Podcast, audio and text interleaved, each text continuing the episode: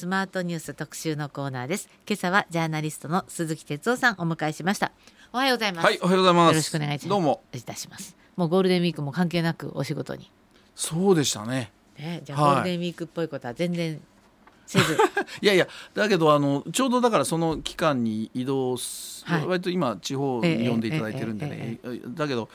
結局ほらあのあー新幹線とか飛行機とか。新幹線とかね。それいつもで使ってる人にとっては大変だ。のゴールデンウィーク、え気分満載でした。今年はやっぱりいや相当多かった。もうねあのやっぱり今まで違ってそのまさに今日のニュースになるかもしれないけどコロナのね、ええ。あれもあって。ねまあ皆さんそれぞれ表情はね、ええあれあの新幹線の車内とかはマスクはどのぐらい？えっと結構してます、ねいやあのどうかな。僕の印象としては半分うんぐらいは半分ぐらいですか？してるかな。半分今日今日かな。ちょっと6割、うんうん。なんかなんとなくね一番こう、なんかバスとか電車の中っていうのは外しにくい感じはしますけどね、そうそう。たただね、ええ。そのこれもう本当にコロナの当初からあのこれ専門家の先生とか、あのと僕取材してはい。皆さんおっしゃってたのは、は要するに実はあの新幹線とか飛行機ってあの空気がちゃんと入れ替わってるのでね。実は、ええ。あのーそんなに心配しなくていいと、ええ。ただ満員電車とかね、えあのそういうのは気をつけた方がいいうん。とただ当時、まあ、今はもうほとんどな少なくなってきたけどあの例えば僕らが普通通勤で使うような電車でもね、はいあの窓を開けてええ。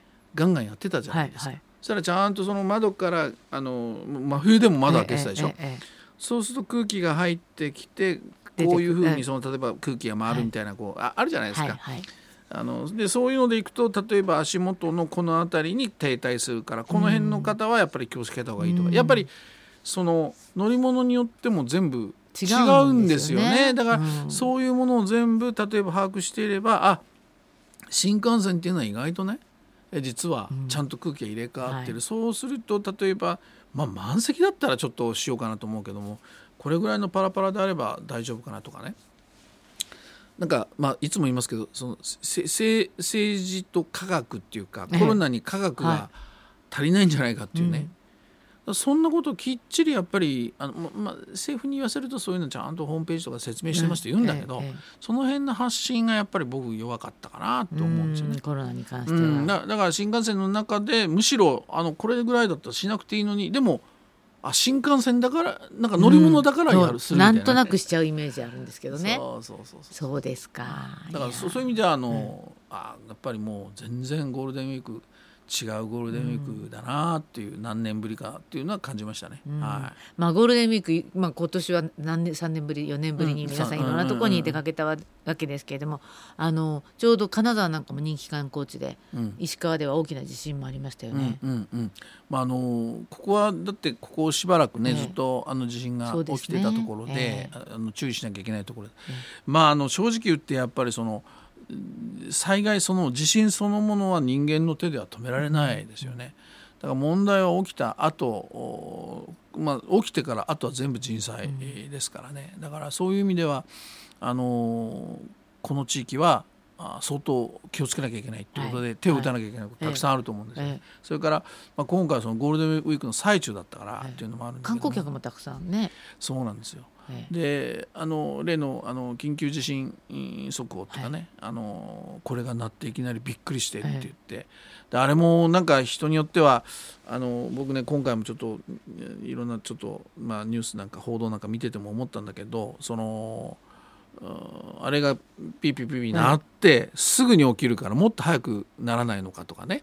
その制度の問題とかね。それから、えーっと昨日から今日にかけてかな。あのまたボンとあ、はいあの、はい速報が出て、はい実はその震度4ぐらいだったのかな。今朝もありましたよ。そうそうそうそう。そう、でああのある意味では大したことないと、はいでうんこんなに大騒ぎで鳴るのに大したことないみたいなね。でもこれはもう難しいですよねいやいやそれは。前から言ってるけど、えそうそう。これはねやっぱりもう空振りを恐れちゃダメですよ、だからあの空振りでよかったって思う。そうあその通りその通りその通り、えこれがやっぱりそのあの僕が災害の時のあの政治行政というよりはむしろその受け取る僕らうん国民側の,、のあの姿勢としてね。それはあの空振りでもそれでもあることの意味がある、うん。それからピーピーピーってなるでしょ、はいで鳴った瞬間もう直後に地震が来たにしてもはって気づいてえって思った瞬間に人間って身構えるから、はい。そうするとその突然不意にドーンと来るのと、えええええもう一瞬でも前にやっぱり身構える、ね、わずかですよ、ええ。数秒かもしれないけども、それだけで全然違う。例えば今回もあのはしごから、はいあの落下したって亡くなった方おられたけれども、はい。は例えばそこのみあの自分の例えば携帯とかそう手手元のうん。ピーピーになった時に、えって思って身ま身構えますよね。ええ。それでもしかしたら防げるかもしれない。だからわずかすもう数秒後のうん。数秒前のね、はい。警報であっても、ええ。でもね例えばお料理してる最中で火つけようかなと思ったけどやめるとか、うん。それだってすごく重要じゃないですか。いやそうなんですよ、ええ。うん、だから全くその意味がないってことはない、ええ。それから空振りをやっぱり恐れないっていうのかな。それもう一度あのみんなで確かめた方がいいかもしれませんね。そうですね。まああのあとは週末は日韓首脳会談が行われるとか意外に連休なのに盛りだくさんだというそんな印象の、そうですね。まあ今。年のゴールデンウィークなんですけども、まああの今日どんなお話を伺いやいや僕はやっぱりちょっとコロナあで、はい。まあどどうしてもあのと思うのは、えあの先週ちょっと医療関係者、はい。あの実際コロナ見てこられたね、ええあの先生とか、はい。あの病院の責任者の方とか、まあ、結構取材したんですね、ええ先週ね。それでね、あのちょっとちくりと言われたんですよ。はい。で何かっていうとあの例えば僕なんかもよく原稿で書いたり喋ったりしてたのは、まあ、5類になりましたね。はいで5類っていうのはそのよくインフルエンザと同じ。インフルエンザ並みっていう言いとかね。方がね。インフルエンはい。ザを、まあ、一緒に引き合いに出して、はい。はい。枕言葉にして、はい。インフルエンザだとこれいくらかかって今回からねあの、コロナだとこのぐらいですか。よく昨日もやってましたね。うん、そうそうそうはい。そう、でインフルエンザと同じ5類、はい。インフルエンザ並みのっていうね。それ書いてあるから、うんうん。はい。それはおかしいと、おかしいと。はい。インフルエンザとコロナは違うんですと、はいそうですね。それはえーだからそういう意味では前から僕もよく言ってたんだけど、えええ5類じゃなくてまだ4.5類だっていうねあそういうおっしゃってました。うんはい意識を、その持たなきゃダメですよっていうことを言われて。それは患者側が。いやいやいやそのあああのつまり全て政治はい行政、はい。それから医療関係者それから僕らか患者、まあ、みんな含めてね、はい。で僕もあもうガーンとこう来たっていうかうわそうだなと思ってうん。改めて気づいたんですよ、うん。でやっぱりそのいろいろ取材をしていると、はい。あの不安なことはたくさんあると、えで、えーまあ出口には間違いないんだけれども、要するにまだ要するにコロナっていうものが一体どういうものかっていう十分な研究が、まあ、出てないんだと成果がね。それでこれあの国立感染研のあの方がこうあるところでインタビュー答えてたんだけども要するに、えー例えば欧米なんかは少しコロナの感染が収まってきてるんですよね。はいでもそれは例えば集団免疫によるものなのかワクチンによるものなのか、はい。その辺はまだ解明できてないっていうんですよね。うん。つまりこのウイルスってどういうものかっていうのはまだ分かっていない、はい。それとこれはまあまたある先生が言ってたけどもあの致死率でいうと、えインフルエンザがやっぱりさ一番致死率が高い時でも0.1%ぐらいかな、でコロナってやっぱりね0.2%以上あるんだ。つまり倍以上はいはい致死率が高いとかね、それからあと病院関係でいうとこれから要するに一般の診療所とかね。例えば岩瀬さんのすぐ、えーいつも言ってるようなかかりつけとは言わないが、クリニックが近くにあったりしてね、風邪インフルエンザだとそこでいいけども、じゃあそのい今までコロナをそこは受け入れてなかった。でコロナはこれからそういうところでもって言うけど、じゃあそのコロナ感染っていうのはやっぱりその病院の中に特別こう隔離するとかねいろんなまたいわゆるレッドゾーンっていうね昔でいうところのね。はい。だそういうちっちゃなクリニックとかそういうのすぐできるかっていうと、はい。お金の問題もちろんあるし、ええできないですよね、はい。だからそうなるとじゃあそこじゃダメだ。じゃあここへ行ってくれみたいな、まあ、ある種、まあ、たらい回しとは言わないがそういうことが起きるかもしれない、それからそういうところに行くといやとにかくじゃあ自宅にいてくださいなんて、自宅療療養になるかもしれない。そうするとこれってもう国民皆保険崩れてるわけですよね。うん。だから本当にその療養所とかクリニックとかがちゃんと受け入れる体制ができるのかどうか。とだから盛んにねその治療費の値段のことばっかり言われてるんだけど、はい。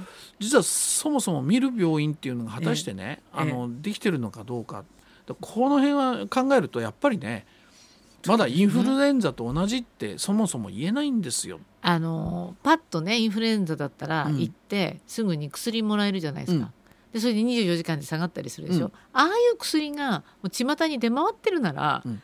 いや随分そうです。安心感あるんですけどそうじゃないからやっぱりちょっと気持ち悪いな。そうなんですよ。だからまあこれ薬価とかでまあこれから値段下がっていくだろうとは言われてるけどある意味まだ高いですし、えだからまあその医療体制なんかも本当にじゃあできてるの、これ都道府県に今もう丸投げされて、そこでそれぞれみんなあやってるだから本当は医師法医療法みたいなのを改正してね、うん。もし何かあった時には例えば強制的にねその病床を確保するとか、はい。まあそとにかくそういうあの反省総括をしなきゃいけないのにええ。あといっぱいありますよ後遺症問題とかね、はいはいはい。企業潰れちゃった企業とか。そうはね多いん後遺症すごい多いとかね、うん、だだからそういうものがやっぱり一方でほったらかされたままね5類5類はいインフルエンザ取ってねいつも言われるけど、うん。検証っていうのをそしないで終わってるというか、うなんか喉元すぎればでね。専門家はねどこかで大学の学術論文としてやってるのかもしれないけども、政府がね、うん。やらないとでもそれまた第第三者機関でね何集めてなんてまたわざとらしくなでっちゃう何年もやってる間に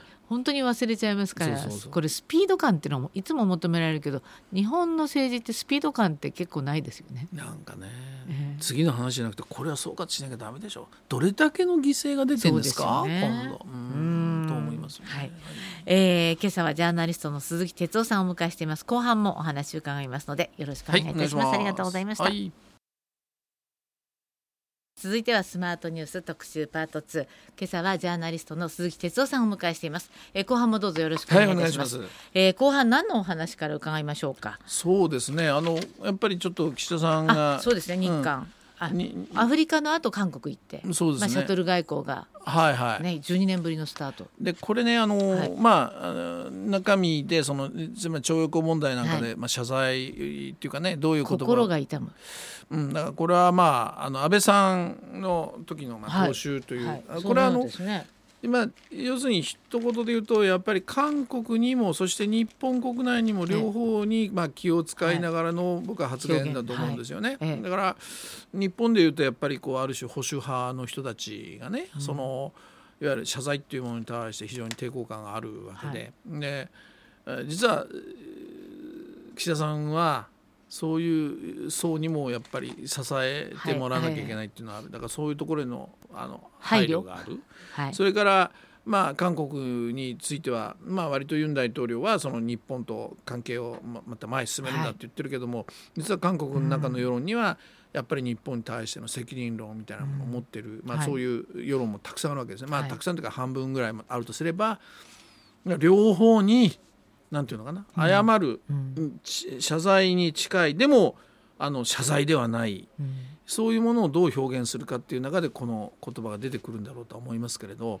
うん。だからまあやっぱり謝罪はしてはいけないものなんですかね？いやあのそれはいろんな考え方僕はあると思いますけど、えええ。僕はやっぱりあの戦争っていうものを考えた時に日本も当然、えー被害者ではあるけれども日本がやっぱり韓国とかね、えーそういうところに与えたものっていうのは僕は大きいと思います。で特に僕はあの福岡ではい。あの記者時代に、はい。あのいわゆる韓国の当時の強制労働とかですね、そういうもの結構僕取材取材今でもね、はい。無縁仏つまり、ええまあ、あの韓国からあの強制的に連れてこられて炭鉱なんかで働かされて、はい。で当時の炭鉱なんて機械ないからはい。手掘りでしょ。炭鉱って事故多かったですよね。うんそうそう、ええ。で落盤事故なんかでええ亡くなるでしょ、そんな人みんな無縁仏で今あまだ引き取り手もない骨なんて山ほどある、まあ、当時の、まあ、いろんなものを取材したり証言取材したりドキュメンタリーみたいなこともねやりましたけどやっぱりねこれは謝罪なんだろうなっていうふうに僕なんか思います、はいそういうのを見るとね、だだけど、まあ、いろんな歴史観もあるしいろんな考え方がある中で、まあ、岸田さんは、まあ、どっちにも気を使うという表現はちょっといい表現かもしれないけど、まあだからまあどっちも顔を立てるじゃないけど、もっとあのはっきりと意思表示をしてもしかしたらいいかもしれないし、まあ、この辺は政治判断で岸田さんはそういう人だってこれがまさにに岸田さんなのかもしれませんね。いやのはいいこと言いますね。他の政策も大体、なんとなくこう なんとなくこれが岸田イズムっていうことなのかなって象徴かもしれない、ええ。ああとねもう一つはい。これ日韓で言うと、え僕はすごくあの、まあ、注目というかある種うーなんていうかなこう懸念してると言ってもいいんだけどもあの今度サミットがありますよね。はいはい。もう19日来週ですね。ではい。僕はちょっと僕のなりの表現するともう一つのサミットっていう注目点があるとはい。それ何かというとその実はそのサミットにあのユン大統領をあの招招待、まあ、するわけですよね。ええ。でそこでサミットのそのタイミングで日米韓のはい。首脳会談が行われるね。はい。はでこの前あの実は韓国の大統領はホワイトハウスに行ってはい、そこでまあ共同宣言あの文書みたいなものを米韓共同宣言、うんうん。その中で核の共有について結構ちょっと踏み込んだんですよね。はあはで、えーまあ韓国と アメリカだけが話をしてるなら ごめんなさい。それでもいいですよ。はい。だけどその日米韓で北朝鮮とか中国には対抗していくわけでしょ。はい。そうするとこれ核共有って日本も何かしらやっぱりそこに対してコミットしなきゃいけないわけです。うん。いや関係ないと一線を引くのか、でい一線引くと日米韓のそのじゃあ3つの、はい。えー安全保障成り立つの、ね。っていうことになるし、この辺のねやっぱ例の核共有問題に対して日本がどういうね、うん。あのアプローチをするのか、はい。あーこの辺がね結構僕注目だと思うんですよ。でうん。安倍さんがあのまあこの核共有について触れたこともあってね、ええ。あの生前ね、はい。で、まあ、議論にはこうな,、まあ、なりつつあったけどめ別にそこで議論も止まってるわけだし、ここが一つ僕ね、ええ。非常に見逃してはいけない重要なポイントだと思いますね。日米韓の。うん、でこの核どうするのって、はい。米韓だけは先行してるけども、日本じゃどうするのか、はい。しかも今度のサミットってええ。核廃広島で絶じゃない核をなくそうっていうところでスタートする岸田さんのそうそう。だからその辺の矛盾も出てくる、ええそうするとまあ今回は日米韓では核は触れないでいこうとかね、うん。なるっていうことはこれはある意味ではまあ問題からえー先送りして問題を先送りして逃げることになるでしょ。だからこれはあの、まあ、ぜひ含めてうんその議論どうなるのかな。これ日米韓の首脳会談の安全保障っていうのが一つとても世界にとってというか、まあ、この東アジアにとっては大事なことですよね。とまあ、日本もですね、だけど岸田さんってこの防衛に関しても、まあ、議論がそこまで国民的議論があ高まってるのか国会で十分やったのかって、えー言言え言えないままにそうそうするとあんまりそういうの関係なく自分がやるって決めたらさっとやっちゃう方じゃないいやですか。これはねだからそういう意味では特に核なんていうのはねやっぱりでも岸田さん広島で生まれて核の脅威を知ってるから核は本当に廃絶したいっていうのは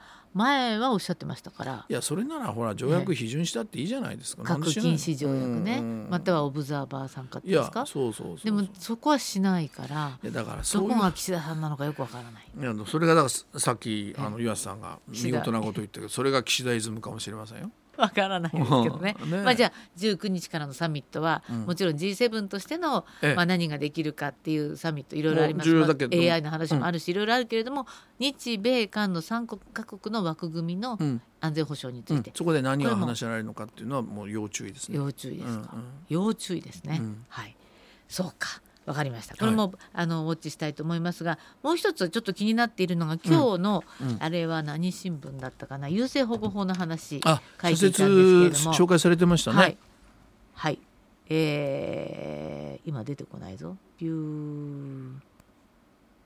あ分かった。日経新聞。うん。強制不妊の救済もっと広くということで、うん。あの旧優生保護法の下で、うんうんまあ、強制的にいわゆる不妊手術。を受けさせられた人のうち、この保証が終わってるのがなんと全体のまだ4%しかいなくて、うんうんうんで実際に期限が決まっていてあとうん。1年ぐらいだと。うん。でこれはあのやっぱり国側がもっとちゃんと責任を持って周知してあげなきゃいけないし、うん。うんもう亡くなった方もいらっしゃるし高齢者もいるし、でもその周知作業っていうのはあんまりちゃんとしていないという話も出ていましたけれども、あのサンデー毎日に鈴木哲夫さんもこれ何週間前に書いてらっしゃるんですね。書いたんです。はい。はい。これ実はその旧優生保護法これ皆さんご存知かどうかあれだけども、まあ要するに、ええ。その当時戦後ですけども1948年、うん優生思想っていうのがあって、はいはい。これ何かというと優秀な遺伝子は残していこうと、うん。でもそうじゃない遺伝子例えば病気だったりはい。精神障害であったり、身体障害であったりそういう遺伝子ははい。もう要するに防止すると。防止っていうか優生上の検知から不良な子孫の出生を防止する。うん、防止っていうか要するに不妊手術して、もうそういう遺伝子がどんどん立っていくんだっていう。とんでもない法律があったんすごい怖いですよ。ね。あった。でねまあ当時は優生思想みたいなのが世界的にもあったんだけど、だけどそんな法律があったんですね。ええ。でな何かというとつまりちょっと精神障害があるとかね身体障害の人が強制的に不妊手術されてるわけですよ。怖いですね、うん、それでこれはね、あの実はあのそうじゃなくてあの保護者のあの許可があればそれでもできたりしてね。本人の意思とは関係なくですね。関係ないんですよ。だからいきなり連れてうん、鈴木さんの記事ですけど96年まで法律そのままあったんですよ。それでねでそこでやっぱり不妊手術を強制的にやられた人たちが裁判をずっと起こしてね、はい。国に対してこの法律はおかしいじゃないか自分たちはそれではい。子供を産めなくなったわけだからね。うん。で裁判やってこれね大体地裁高裁どこも原告がみんな勝ってるんですよ。はい。で3月にあった判決これ大阪高裁だった、はい。このなんかでもはい。原告が勝ってるんです。ええ。国がこれおかしいと、はい。憲法違反だとこれはね。